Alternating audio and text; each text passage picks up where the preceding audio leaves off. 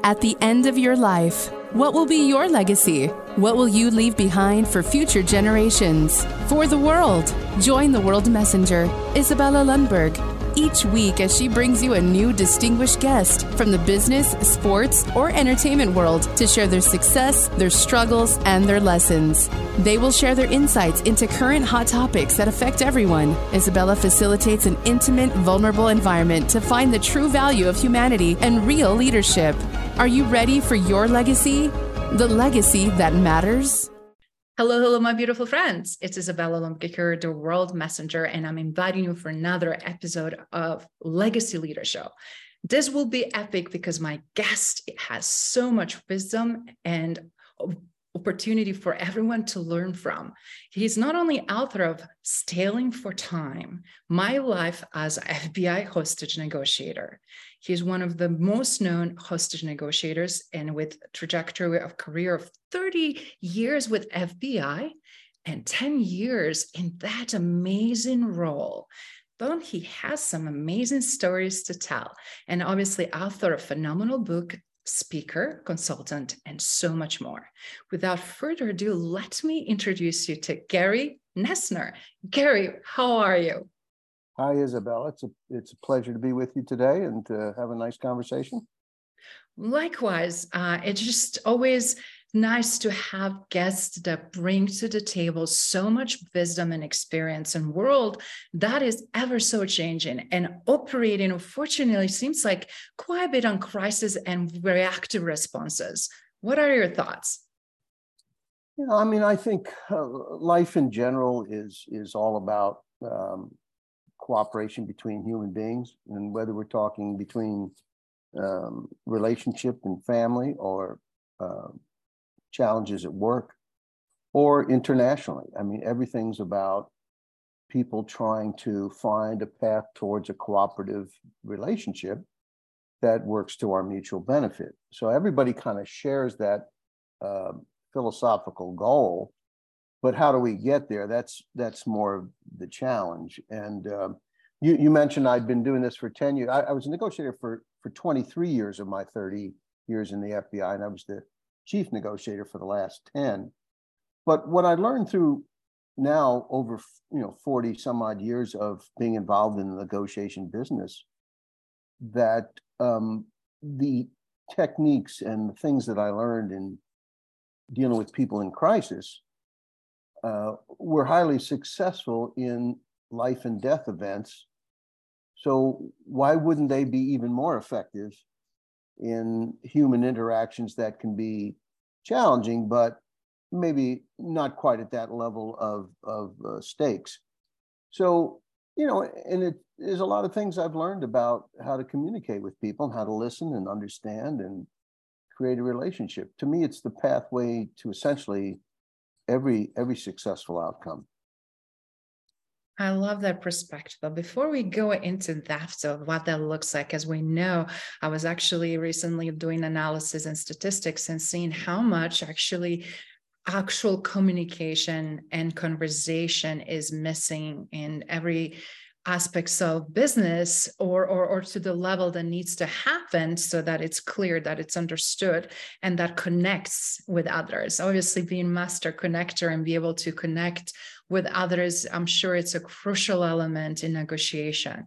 But how did you get into first of all to work for fbi and how was your path forward with all these amazing accomplishments you did over a tenure of 30 some years well, I, I wanted to be in the FBI since I was a, probably eight years old or something like that. And, um, you know, I, I saw a television show about the FBI and, and it instantly appealed to me as, you know, an exciting, challenging career. You know, in those days, the FBI was looked at, you know, FBI agents were almost a godlike status. You know, you're chasing bank robbers and arresting spies for a young uh, for a young boy, I said, "My, I guess it just couldn't couldn't get better than that." So it be, it became my uh, my sort of goal, and and then through my education and so forth, uh, it actually came true at some point in time. And um, right after I got into the FBI, there was this uh, new and emerging discipline called hostage negotiations. And it mm-hmm. actually was uh, originated in New York City Police Department. And instead wow. of simply showing up during a crisis and saying surrender or we're going to come in and kill you, um, they developed uh, an approach where we slow things down a little bit, stabilize the situation, de escalate to the extent you can, and open up a dialogue and use effective communication skills to resolve conflict. And that just appealed to me a great deal. So I, I got the training to become a negotiator fairly early in my career. And it obviously it it it took hold for me. Um, initially, there was only um, just two two or three negotiators full time in the FBI, and there were 300 part time. So you might be working organized crime or white collar crime or healthcare fraud or whatever as your day job. But if there was a crisis, you would become a negotiator. For me, I worked terrorism cases and overseas hijackings and kidnappings. So that was pretty interesting in and of itself, as you might imagine. Wow. But then when I'm back in the States and I'm working, I'm also responding to um, hostage and barricade situations that the FBI worked or, or I was assisting the police. And eventually uh, I was asked to be one of the two full-time people that ran the program. And then the last 10 years of my career, I was the chief of, of, of all of it. But, you know, it, it was, um, so it happened, Isabella, more through serendipity than through calculated career planning. Yes. But it worked for me, and I and I really felt as though, uh, and I learned a lot along the way. I was certainly a far better communicator at the end of my career than at the beginning of my career. But you know, it's all about becoming a good listener. When the New York City Police Department started their program, it was really focused on bargaining. You know, okay, mm-hmm. you're in a bank, you've got two hostages, and you want a getaway car, and while you're waiting for the getaway car, you want some food. And, you know, okay, I can send you in some food, but you're going to have to let one of those hostages go. It was just a, you know, you scratch my back, I scratch your back. And we didn't give anybody anything unless we got something in return. So, pretty strictly a bargaining focused um, arrangement. When I took over the program in 1990, I felt as though what police were really doing was more crisis intervention, suicides, uh, domestic, where the guy's having an argument with his wife, or workplace violence, where the uh, employee comes back in and he's angry because he's been terminated by his, as he sees it, his unfair, unappreciative uh, boss. In those situations, you don't come in and say, um, you know, I'll give you a hamburger if you let your wife go. I mean, it, that's not what it's about. It's, it's yes. a different dynamic. So what we did was we borrowed from the mental health community, from the counseling community, and took on the Carl Rogers approach of active listening. And it really had a dramatically uh, a positive impact on negotiations uh, to the to some extent today, but particularly more so back in those days. The FBI basically taught everybody in the world this approach, um, local police, international police, and it's pretty much been adopted universally. And the set of skills that we teach, it's all about, um, you know, a restatement of contact and a reflection of feelings, um, labeling the emotions we hear, asking open-ended questions, uh, being empathic, non-aggressive. Um, you know, those are things that help us achieve a level of uh, a level of influence over someone and convincing them that it is a better course for them not to harm their victim or their hostage, not to harm themselves. And, you know, those skill sets, you know, I found translate much more broadly in life and work. Um, you know, how we talk to our employer, how do we talk to a coworker, how do we communicate with a neighbor with whom we're having a conflict over the fence that runs between our house, whatever it might be. And it all boils down to giving people an opportunity to be understood and appreciated. And we do that through listening. And the reason they're called active listening skills is they're not passive. You know, passive listening, you're just sitting there nodding your head or whatever, and that's all well and good. But mm-hmm. if you mm-hmm. really want to be effective, if I really want to convince you that I understand how you feel about something and, and the issue or problem or concern that you're dealing with, then I have to show that. I have to demonstrate that by paraphrasing in my own words. Okay, now let me let me make sure I understood what you've just told me. You've told me that uh, you know you were forced to leave your country at a young age, and and uh, you know you lost family members to a terrible crisis, and then you relocated to a different country. What whatever it might be, you may for the first time be the person that's that's really listening to people who feel they're not listened to or understood yes. or respected. It's the cheapest concession we can make. Now, I'm giving you nothing other than my time and my understanding. And I'm proving that I understand you by using my words to tell me what you told me. The mm-hmm. beauty of it is, if I get a little bit wrong, you'll clarify it for me. And now I know even more. Uh, I have an even more accurate sense of, of what you're going through. But but there's two parts of that. It's not just what happened to you, but how did it impact on you? How do you feel about it? How did it change you as a person? if I can tap into that in my communications, I've hit a home run, as we say, or scored a yes. touchdown, or whatever metaphor you want to use. You know, and you know, Stephen Covey, the business guru, says first seek to understand and then to be understood. And it's really powerful something we've known for, for a long, long time. Because if I invest the time and energy and effort into understanding you and your story and what you've been through and how it's affected you, then eventually I'll get an opportunity in our non crisis conversation where you will make some inquiries about me and I'll have a chance to share with you how I feel about something. That's how relationships are built. It's a give and a take.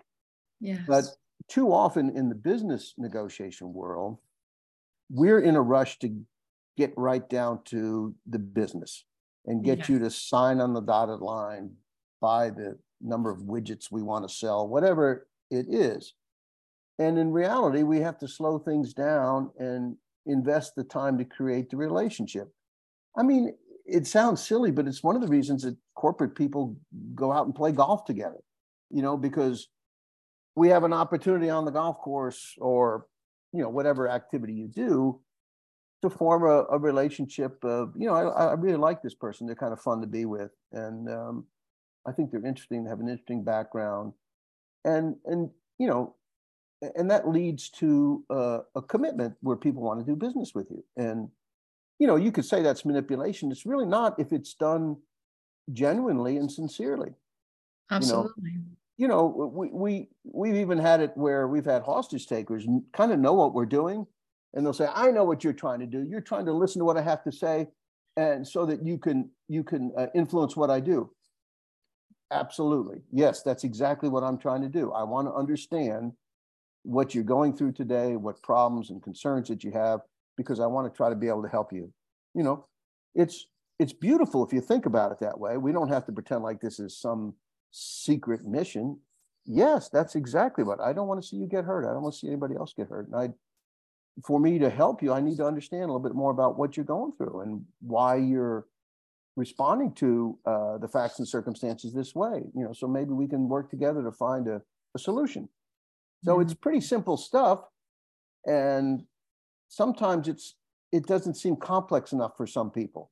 They, they want the recipe. Give me the uh, yes. no no. I, I want I want the cookbook that's going to give me the 15 steps I have to take, and I want to take them in order uh, it, it, to, to, get what I want. You know, I when I was in the FBI, I created um, a, a, model called the behavioral change stairway model, uh-huh. and it's universally used in the negotiation business now. And and I always teach it from the top step, which is um, essentially cooperation, which is our goal. In law enforcement, we've got a crisis; people's lives are in line. We want cooperation cooperation to not hurt anybody, cooperation to surrender peacefully, cooperation so we don't have to go in and endanger the lives of one of our police officers. So to, to get that cooperation, I've got to be able to exert some level of influence. That's the next step down. The next step below influence is to create some sort of rapport between you and the other person. And how do you get that rapport? You get that uh, rapport through the demonstration of empathy, understanding, not sympathy, I feel sorry for you, empathy, I understand what you're going through. And that comes from active listening skills. So I created this stairway model as a way to illustrate the process but I, even police negotiators, I had them say, I'm stuck on that third step and I don't know how to get to that fourth step. I said, You're missing the point. You know, there's no clear cut do this and then you do that and then you do that. I said, It all works together. I'm just trying to illustrate that you have to earn the right to be of influence to somebody. You, you know, it just yes. doesn't come because of your rank, your title, your position, whatever it is. You know, you have to earn the right. And you have to earn the right by showing I'm a good, decent, caring person. And this is very important in my former life because it's not what people expect from a police officer or an FBI agent. They yeah. expect us to be very officious, very authoritative. You will do this, you're going to do that. I've got the power over you. And instead, they say, Hey, Isabel, this is Gary. I, I know you're going through a tough time in there. How can I help you? You know, I really want to help. That's not what you expect and and particularly with Very individuals true. that have a negative uh, history with law enforcement, certainly not what they expect. So we present something that throws them off a little bit, but in a good way. And they said, "Well, this person, finally, somebody's wants to hear my point of view." You know, I'm holding this guy and I'm going to kill him because he fired me and he's a son of a bitch boss. You know, and you say it sounds like you're really angry at your boss for the way you feel he's treated you. I'm not saying kill your boss. I'm saying I understand how you feel. I understand that you feel unappreciated and that the work that you did was not recognized and you feel you've been treated unfairly. Is that right? Yeah. If, if I get that wrong, they'll probably say, well, no, I don't think I was treated unfairly. I just, I just, um, I just didn't get the recognition I wanted. Okay, well, now I've kind of fine tune this point that's going to help me in my next uh, question or inquiry. You know, so it's the recognition piece that's important. Uh, you know, so that's what a negotiator and a negotiation team do. We keep our ears attuned to these these verbal clues that help us understand the motivation that's driving behavior, and then we mm. ultimately try to get the person to think beyond the tunnel vision. You know, when you're in a crisis, there's only one solution. I have to do this. And you're not thinking clearly. And so what we try to do is expand. Now, wait a minute, there are some other things you could do. You know, you know, have you talked thought about perhaps uh, taking some legal action against your boss if you feel like you were wrongfully terminated, you know, and you know, killing your boss isn't going to get your job back, and it's you know, so forth and so on. But we can't start off that way. You know, we can't show up and say, "Sir, you know, I've done this many, many times. We're going to talk for two hours or three hours, and eventually you're going to change your mind and surrender peacefully. So instead of wasting two or three hours, why don't we just do it now and get it over with? Well, they're not ready. You haven't earned the right yet. They haven't had an opportunity to to share their feelings, concerns. So, you know, all things in their time. The name of my book is Stalling for Time it's not that we purposely elongate the situation, but what we learned is if we slow things down and de-escalate, yeah. we have an opportunity to create that relationship, to listen, to understand, to devote our time and energies towards trying to treat this person with dignity and respect and helping them find a way out. It's it's kind of simple, you know, uh, obviously, yes. but people don't think of it that way.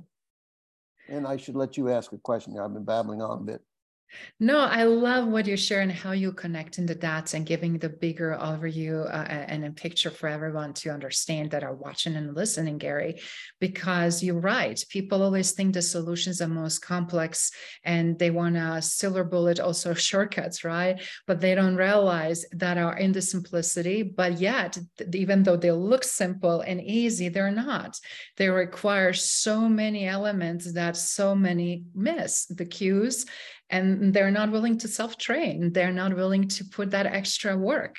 So with that in mind i'm curious gary uh, obviously you you saw opportunity. You saw opportunity in 90s to develop and show different models. And as they say rest is history right? And, and influence how so things are done internally in united states and and and and and then also obviously on international level what are some of the biggest lessons that you learn uh, during some of the hostage negotiation dire situations uh, that that really can help? Because right now as i mentioned earlier either we like it or not a lot of people are responding in crisis mode versus preventative and proactive way.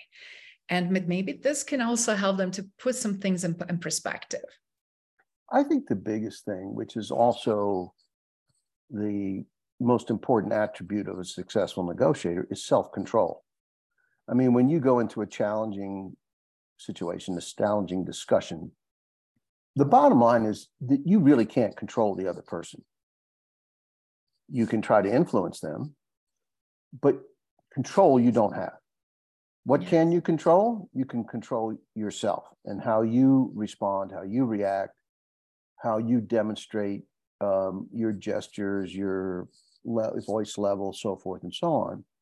You know, so if you can learn, and some people are quite naturally good at this, and others are really bad at it, and but most of us can work on these skills. Just maintain your self control it does have an impact on others. It it um, it subconsciously influences others. If you're all angry and mad at me, and I'm seemingly un unfazed by that, and I say, "Okay, Isabella, I understand. I can hear you're angry and so forth." I'm acknowledging you, but I'm not saying, "Oh yeah, well, what about you? You shouldn't be doing this." And you, you know that only ratchets up the the the interaction.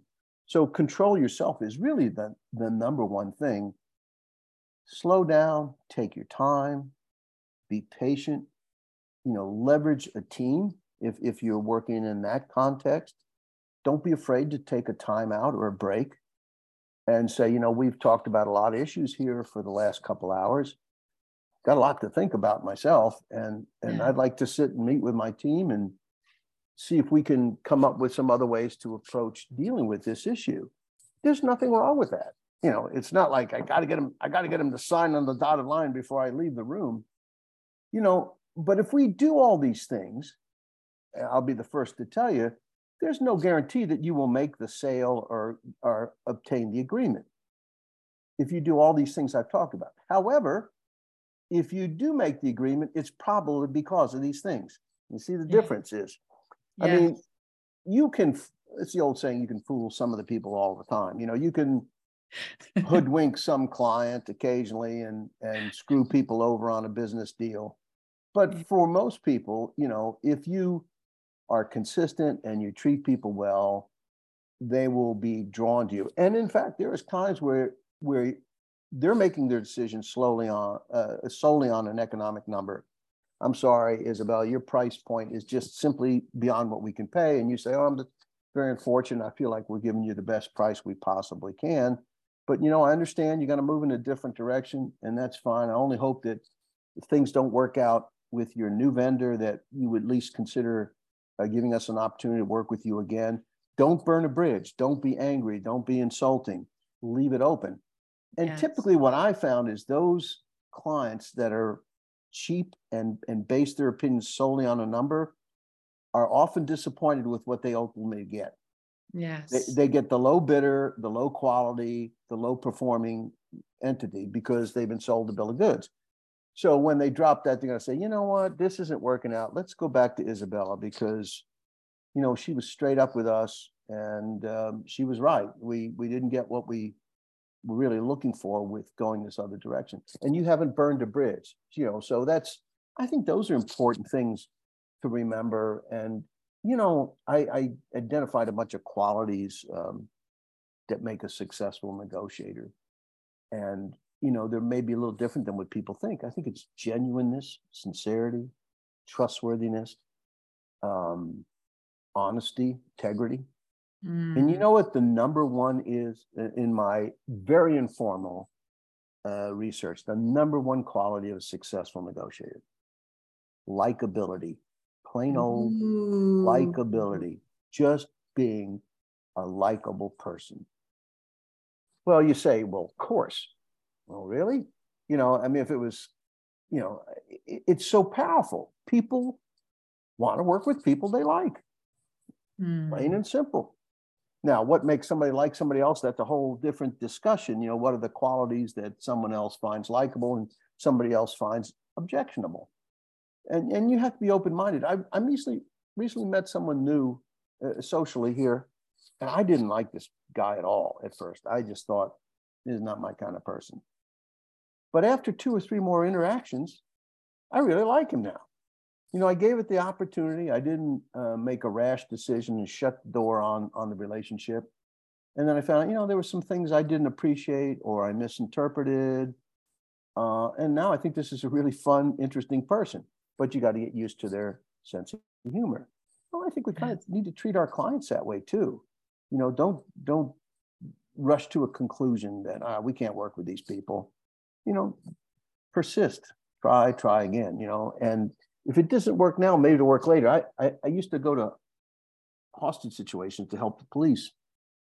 Um, and there was a big prison riot I went to, and um, right after Waco, and um, they'd been doing it for a couple days. And when I got there to help them, and and I made a suggestion, we should think about, or you may want to think about doing the following. And they said, well, we did that three days ago, and it didn't work. And what I said was, well, that was three days ago. You know, wow. haven't things haven't things changed? You don't think you don't think anything's changed in three days? There's all kinds of fatigue issues, there's frustration issues, there's this or that. This is not the same place that it was three days ago. Yeah. You know, just because it didn't work before it doesn't necessarily mean it's a bad idea. It just means that they weren't ready or receptive to that idea back then mm-hmm. but they may be later on. I worked three or four prison riots where what the inmates accepted on day six, seven, eight is exactly what was offered on day one. Wow. But they weren't ready for it psychologically. Now we're in charge of the prison. We're going to tear the place apart. We're going to show the authorities, you know, we don't like the way they were treating us. We're going to do all the things we want. Nobody's going to tell us when we have to go to sleep and you know so forth and so on. But after a couple days, prisoners are like any other human beings. They get they're creatures of habit. They want to get back into the routine. So the ideas and suggestions that you offer on day three or four now all of a sudden became become more palatable than they did on day one. You know, and ultimately they'll agree to on day seven or eight. So I always tell people just don't have this waste bin next to you where you say, oh, we tried that four days ago, throw it away, don't ever bring it up again. Well, you know, mm. not so much. So that's just a little tangent. That is fantastic, actually, a reminder because you're spot on. A lot of times we are quick to dismiss and uh, or, or not to tr- not even try again, but try it from different angle and, and position differently and, and ask more questions and probe. Uh, and when conditions and environment changes, uh, con- obviously opportunities changes as well. And ultimately, what is the goal and, and what's possible, right? If we don't allow ourselves to go there, we'll never know. Yeah, uh, absolutely right. And the other thing we tend to do is dismiss things that we don't think are important. Yeah. You know, yeah, well, you don't really want that. Well, if they keep bringing it up, you better listen to it because you know, it may seem like a trivial thing to you, but it's important to them. I, way back in the 70s in Washington, D.C., they had a, a hostage situation with uh, a group of Hanafi Muslims, and they were holding offic- uh, officials hostage. And one of the things that one of the, and I'm give you the real short version, the, the head terrorist, for lack of a better term, wanted a whole bunch of parking tickets taken care of. You know, 20, 30 parking tickets he'd gotten. And they just kept dismissing it because, wait, this is a big hostage situation. There's people's lives on the line. And you keep talking about these stupid parking tickets. I mean, who gives a damn? But he kept bringing it up. And, you know, after a while, it finally dawned on them this is an important issue for him. It may seem trivial to us, irrelevant to us, immaterial to us, but if he keeps bringing it up, it's important to him and we need to address it you know, so they say, yeah, okay, we'll take care of the parking tickets, you know, um, we, we can do that. So you have to have your ear tuned to those sorts of things, you know, the, the, the things that you or I might find uh, critically important may not be so much for someone else. And, and conversely, they may feel strongly about an issue that we think is completely trivial and unimportant. That's why it's important to be a, a good listener to understand what's what are the things that are driving their behavior. How true is that? And and I love what you said um, because we see so, a lot of, of those issues here in a working environment, don't we? And and a lot of organizations don't pay attention so much on their talent, what talent it's saying, and where the friction is.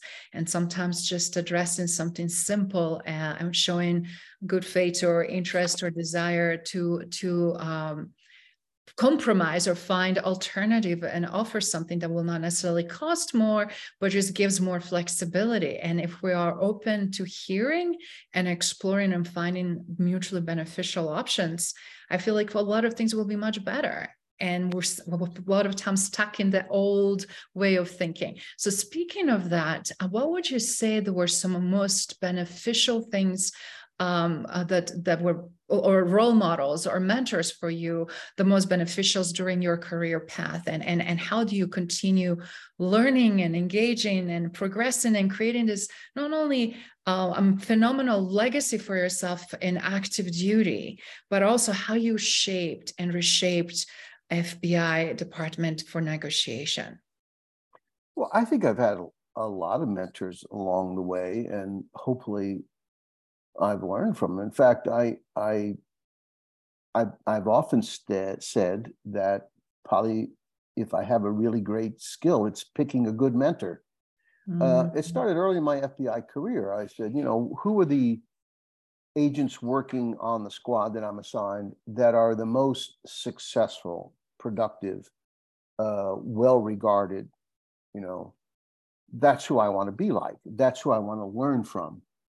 And I think what I found, and certainly I practiced it later in the other direction, when you, as a young person eager to learn, go to such a mentor that's someone that's been in your profession for quite a long time, almost universally, they will feel honored to help you.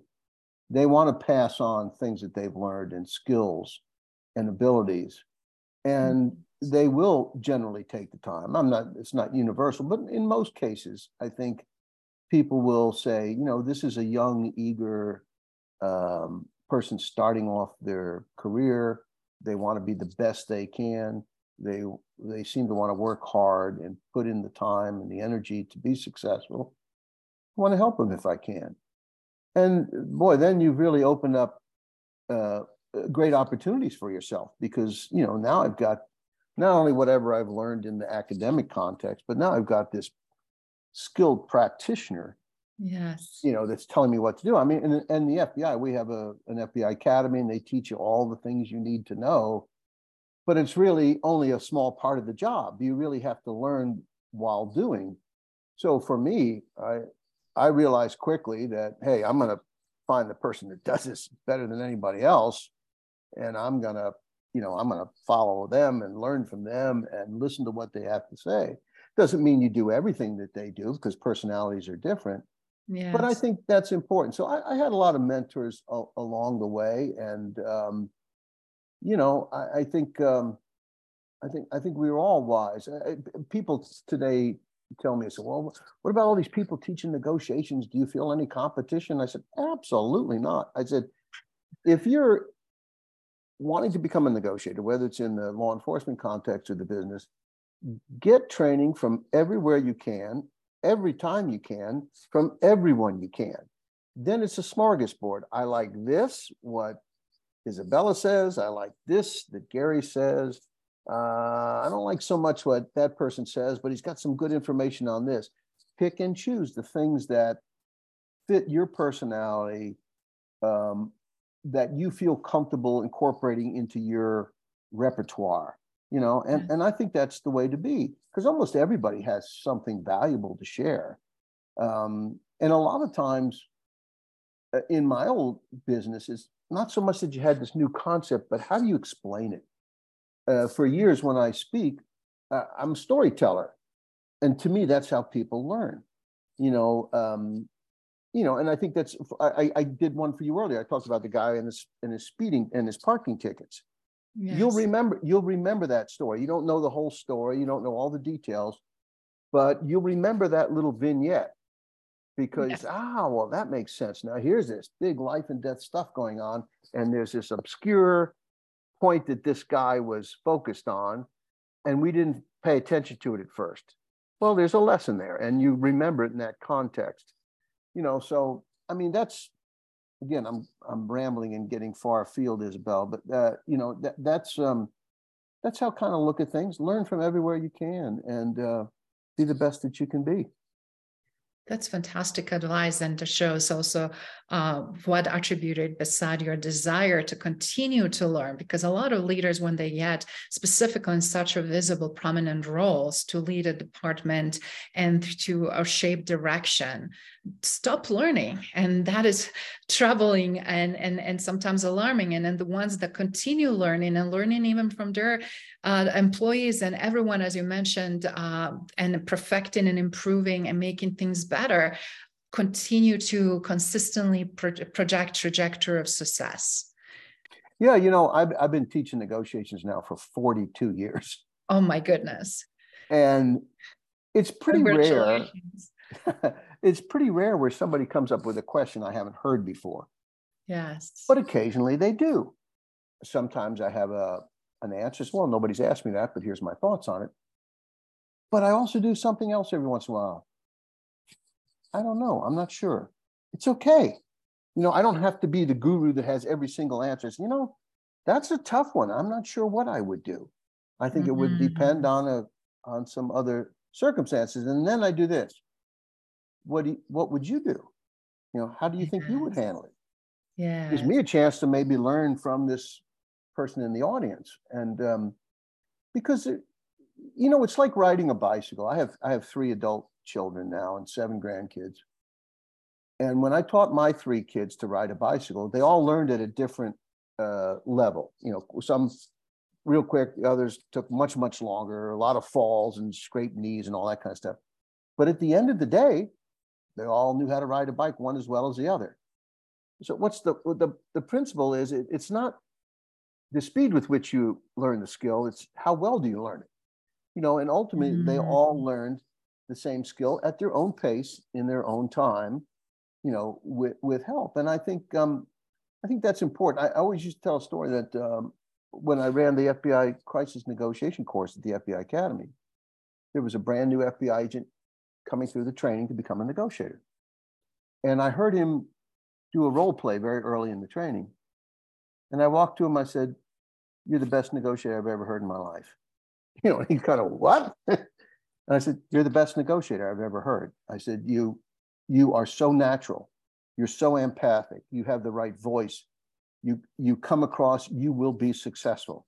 Even if you don't go through the rest of this training. He was like in day two of a two-week course Wow. and, and he was that good and you know and i i was envious i said you know it you you you have are doing naturally what's take, taking me years to do that's fine recognize that it's not a contest you know it's I something to, that. it's something to be valued and recognized and um, and and praised you know and um, yeah uh, and you know it, it's this carried over later uh, in my career because when I would be at a situation like a Waco, I would Mhm. make sure that in between phone calls with David Koresh or whoever we were talking to, that everyone on the team had an opportunity to make comments about um, what they heard, what they thought, what their opinions were, what their recommendations, what's their evaluation. And I think a good leader, and, and I know your focus very much on leadership, Yes. uh, provides that opportunity. I knew at my very senior level back then, if I sat down at the table and said, here's how I see it, here's what we're going to do, then everybody shuts up. The boss has said what we're doing and we're going to do it. So you have to work real hard, even though you may know clearly in your mind the pathway that you're probably going to take. You've got to slow down and take the time to ask everybody in the team, "Now, what did you think? What did you hear? Do you have any great ideas? And if somebody else comes up with an idea that you were already going to say, say, hey, that's a great idea. Good for you. You know, that's that's a that's a very helpful way of looking at that. I think we need to give that strong consideration. I mean, give your team a sense that they're listened to and they're Yeah. appreciated and their opinions, thoughts uh, have value. I, I it just seems um, seems the right way for me, you know. I love your attitude, and I hope that everybody watching and listening again, it's taking a lot of notes and also listening again if needed to, because you're right. We don't praise enough, and we always feel like it's a competition or how is this going to reflect on me? And and bring really brings the perspective of insecurities. And in reality, we need more great talent, and we need to recognize what they're good at. It if we don't tell them how they will know what what what they stand out, whether it's the best qualities or what we want them to do more of, right? And yeah. I think it's a tremendous opportunity to change minds and how we lead. Honestly, to tell you the truth, Gary, I would love to be the FBI agent when I was younger, but you know, it didn't work out. And and and I have to say, I was like, okay, but if that didn't work out, let me play in a leadership side. Because uh, um, looking back, and when you mentioned how you started with agencies, uh, with the agency, I'm sorry, and, and specifically build, build your career. It, it's never too late to apply some principle and, and what excites us ultimately of helping people right may change yeah. and making things better and just having that commitment clear and known and exude that every day i'm sure you mentored plethora of phenomenal agents that are still working and as a result of your leadership uh, thriving today and that's what really we need more of, don't you think? Yeah, I mean, I've been retired from the FBI for 20 years. I'd like to think, you know, that some of the things that I uh, developed or helped develop or helped spread are continuing to be factors in the work that people do towards saving lives. Mm. And that those people in turn share those stories with the people that come after them. We all step on the shoulders of the people that came before us. And that's just simply the right way you know and and that's how we want it to be. But i think i think teams are really important and i think you have to you have to find a way to encourage and mentor the people that work for you. And yeah. um, you know I, I, I, please don't get the idea that i never made mistakes in leadership. I'm i'm sure i made plenty but i know when i manage people in my unit, you know, I had, you know, 10 or 12 agents, supervisors working for me and support employees. When one of them would come in with an issue, I had to learn to close the door, put my phones on hold, tell my secretary no calls, come out from behind my desk and sit next to them.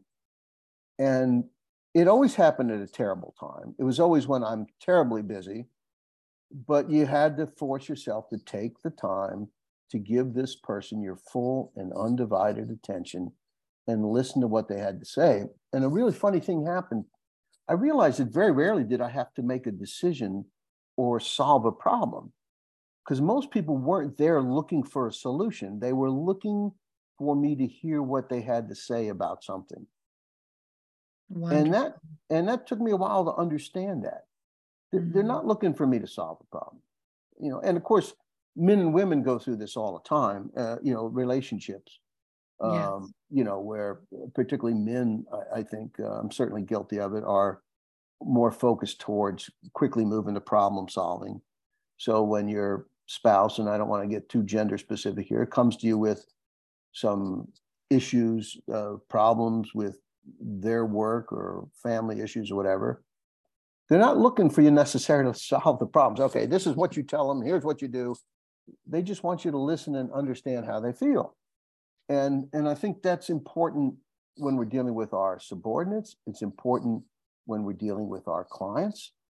I mean, for example, when if you're dealing with a client and the client has a problem, and there's always problems, you know, on the deliverables that you promised, and they're coming back to you because you're the sales representative, you know, and uh, you know, say, okay, say no more. We're going to fix it. We're going to fix it. You know, give them the time to listen to what they're saying. So you fully understand the problems that this issue is causing them. Maybe it's making them look bad in the eyes of their boss. You know and, and it's going to allow you to formulate a better plan. Just don't be in a rush. Slow down. Acknowledge your point of view. I hear what you're saying. It sounds like we really uh, did not fulfill the expectations that you had on this order. Is, is that right? Do i understand that correctly yeah, yeah, that's what I want to say to you, you know. and be, because of this, we put you in a really in a bind with your boss, who's now been taking it out on you and may affect your bonus and your your career aspirations. And it sounds like that's uh, you know really bothering you and and has upset you. Yes, yes, you you understand. So uh, it's really simple stuff, Isabel. I mean, I I kind of laugh. I think I think people tend to try to make things too complicated sometimes. I'm a maybe it's because I'm a simple guy and I can't do the complicated, but I don't know. But I think I think just uh, just be a good listener, you know.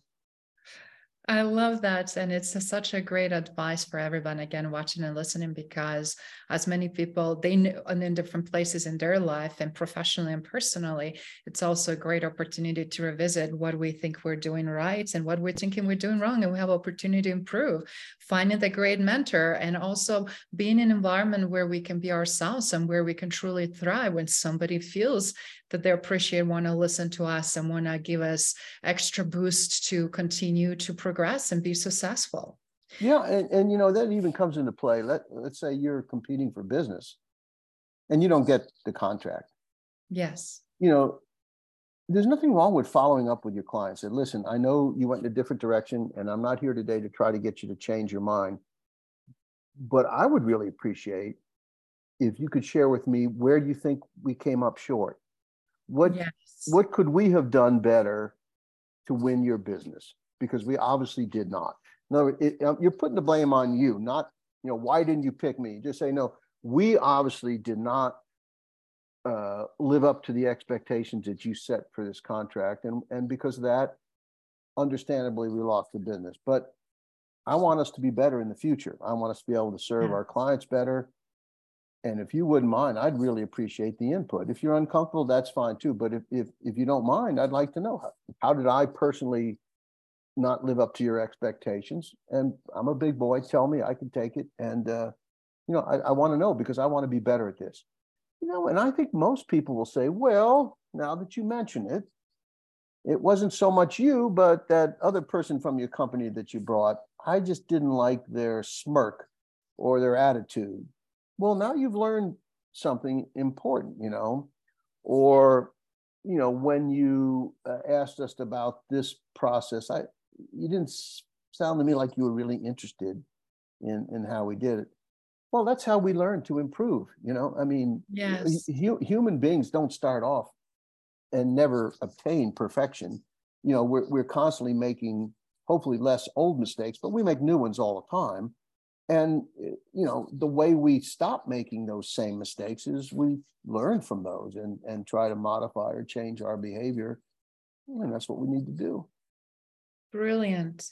So for someone who had this amazing tenure in one of the most prestigious uh, career careers of as a uh, in FBI for successful on top of that right? It's just so many people retire but again to make the amazing waves and and changes and transformation and also to be chief FBI crisis negotiator and and and head that unit and and lead the teams and future generations of the phenomenal hostage negotiators. Obviously you carved outstanding legacy for yourself. And of course family and everything else that you accomplished in your professional and personal career. But i'm curious gary obviously also wrote the book for everyone. Please go check it out. Um, it's available on amazon still uh, Stalling the time, which I want to tell. It's called stalling for time. I'm so I'm sorry. The stalling the time of, of, for time, stalling for the time, because a lot of times we're stalled for the time, and that's exactly some questions I have about that. Uh, my life as a hostage negotiator, as that FBI and hostage negotiator. So please double check that. Uh, it's available on Amazon. I ordered mine and I cannot wait to read it, but I had a chance to check a little bit before uh, we had a, this conversation. I'm curious, what would you like your, you led it, you lived it. And what would you like to leave as your legacy? What, what would be something that you will say, I feel like I really accomplished my mission? What will be that, Gary? Well, that's interesting. I don't know that anybody's um, asked me that question, but I mean, I I hope um, I hope I made a difference um, in my you know, sort of focused field of law enforcement hostage crisis negotiations, I feel that um, I really led the way to move to uh, a crisis intervention model, and and put that in the FBI curriculum that spread through all throughout the world because it wasn't really taught before then. I didn't invent that mm-hmm. stuff. I I took it from other places, from the counseling field and so forth, but I saw its applicability to what we did. So I I mean I like to think um, there's no way of ever knowing the numbers, but through that effort, there are a lot of people alive today, including police officers, because we resolve situations peacefully without someone having to use deadly force or put their life in, in jeopardy. Well, I mean, that's that's more than enough for me. I mean, that feels pre- pretty good legacy. You know, um, I think for most people, we always think our children and our grandchildren are our most important legacy. But you know, I had to be realistic. My grandkids probably will never fully understand or appreciate the things I did, but that's okay. You know, we all want, uh, in our own little way, to make life a little bit better, um, to advance the cause, the issue, you know, and I, I feel very, uh, I feel that's very important, you know, to try to make the world a better place and um, to leave a better place for my children and my grandchildren. And if part of that is making law enforcement, um, you know, be better at resolving conflict and saving lives, well, you know, that's okay. I can live with that. That's that's pretty good stuff, actually. So I feel good about that. But it's certainly nothing I did on my own. I mean, there's a lot of people that uh, contributed to where the state of law enforcement negotiations exist today, and I'm just glad to be a part of that. That's fantastic. And again, I'm sure as as time passed by, and obviously maybe another book in in, in the works. But uh, for everyone again watching and listening, um, could you please tell because when you negotiate everything slows down and some people purposely are buying the time that so do you mind sharing a little bit how this book came about and then also what they can learn everybody that's watching and listening what they can learn and have it as a practical application yeah i mean uh, i had been retired uh, i retired from the fbi in 2003 and became a, a corporate a conflict resolution consultant. And I had so many people say to me that I had a very unique and interesting, impactful career and that I should write a book about it.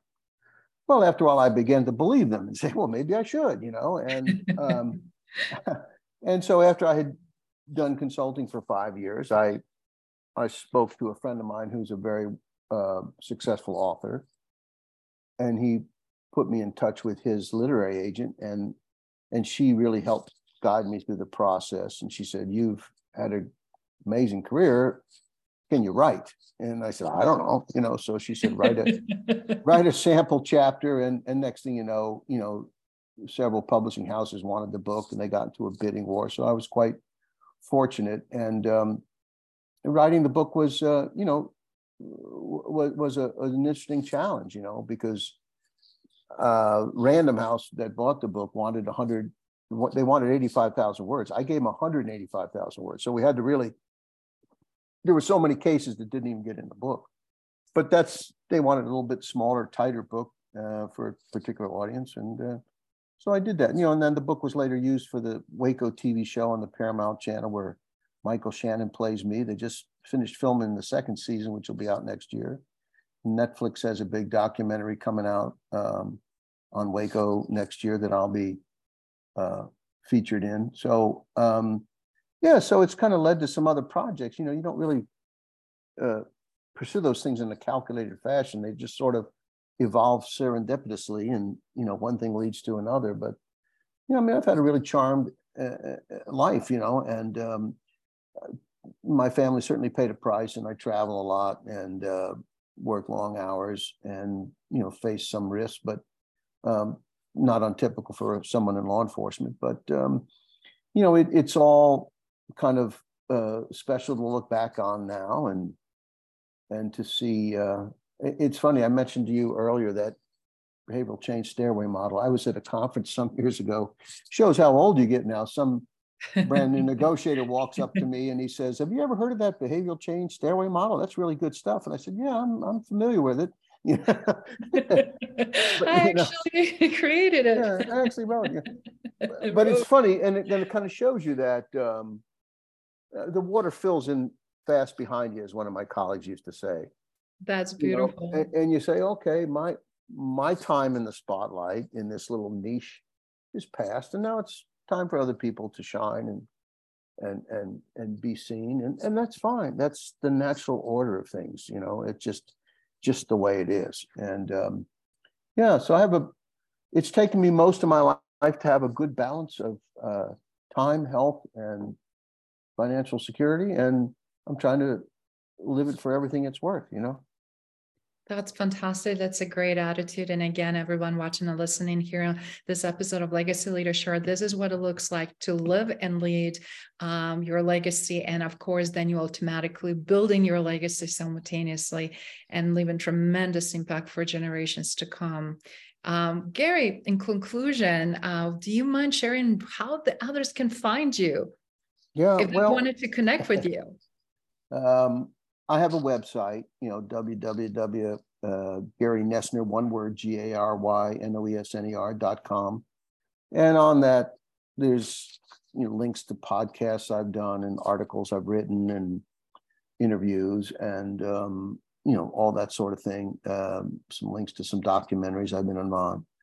Thank you for listening to Legacy Leader Show. If you enjoyed the content and had a positive experience, then please leave us a positive rating. In addition, leave us positive review whenever you are listening on whatever platform there might be. Make sure your friends and family also know about the benefit and value that we provide and what we have to offer. Cheers.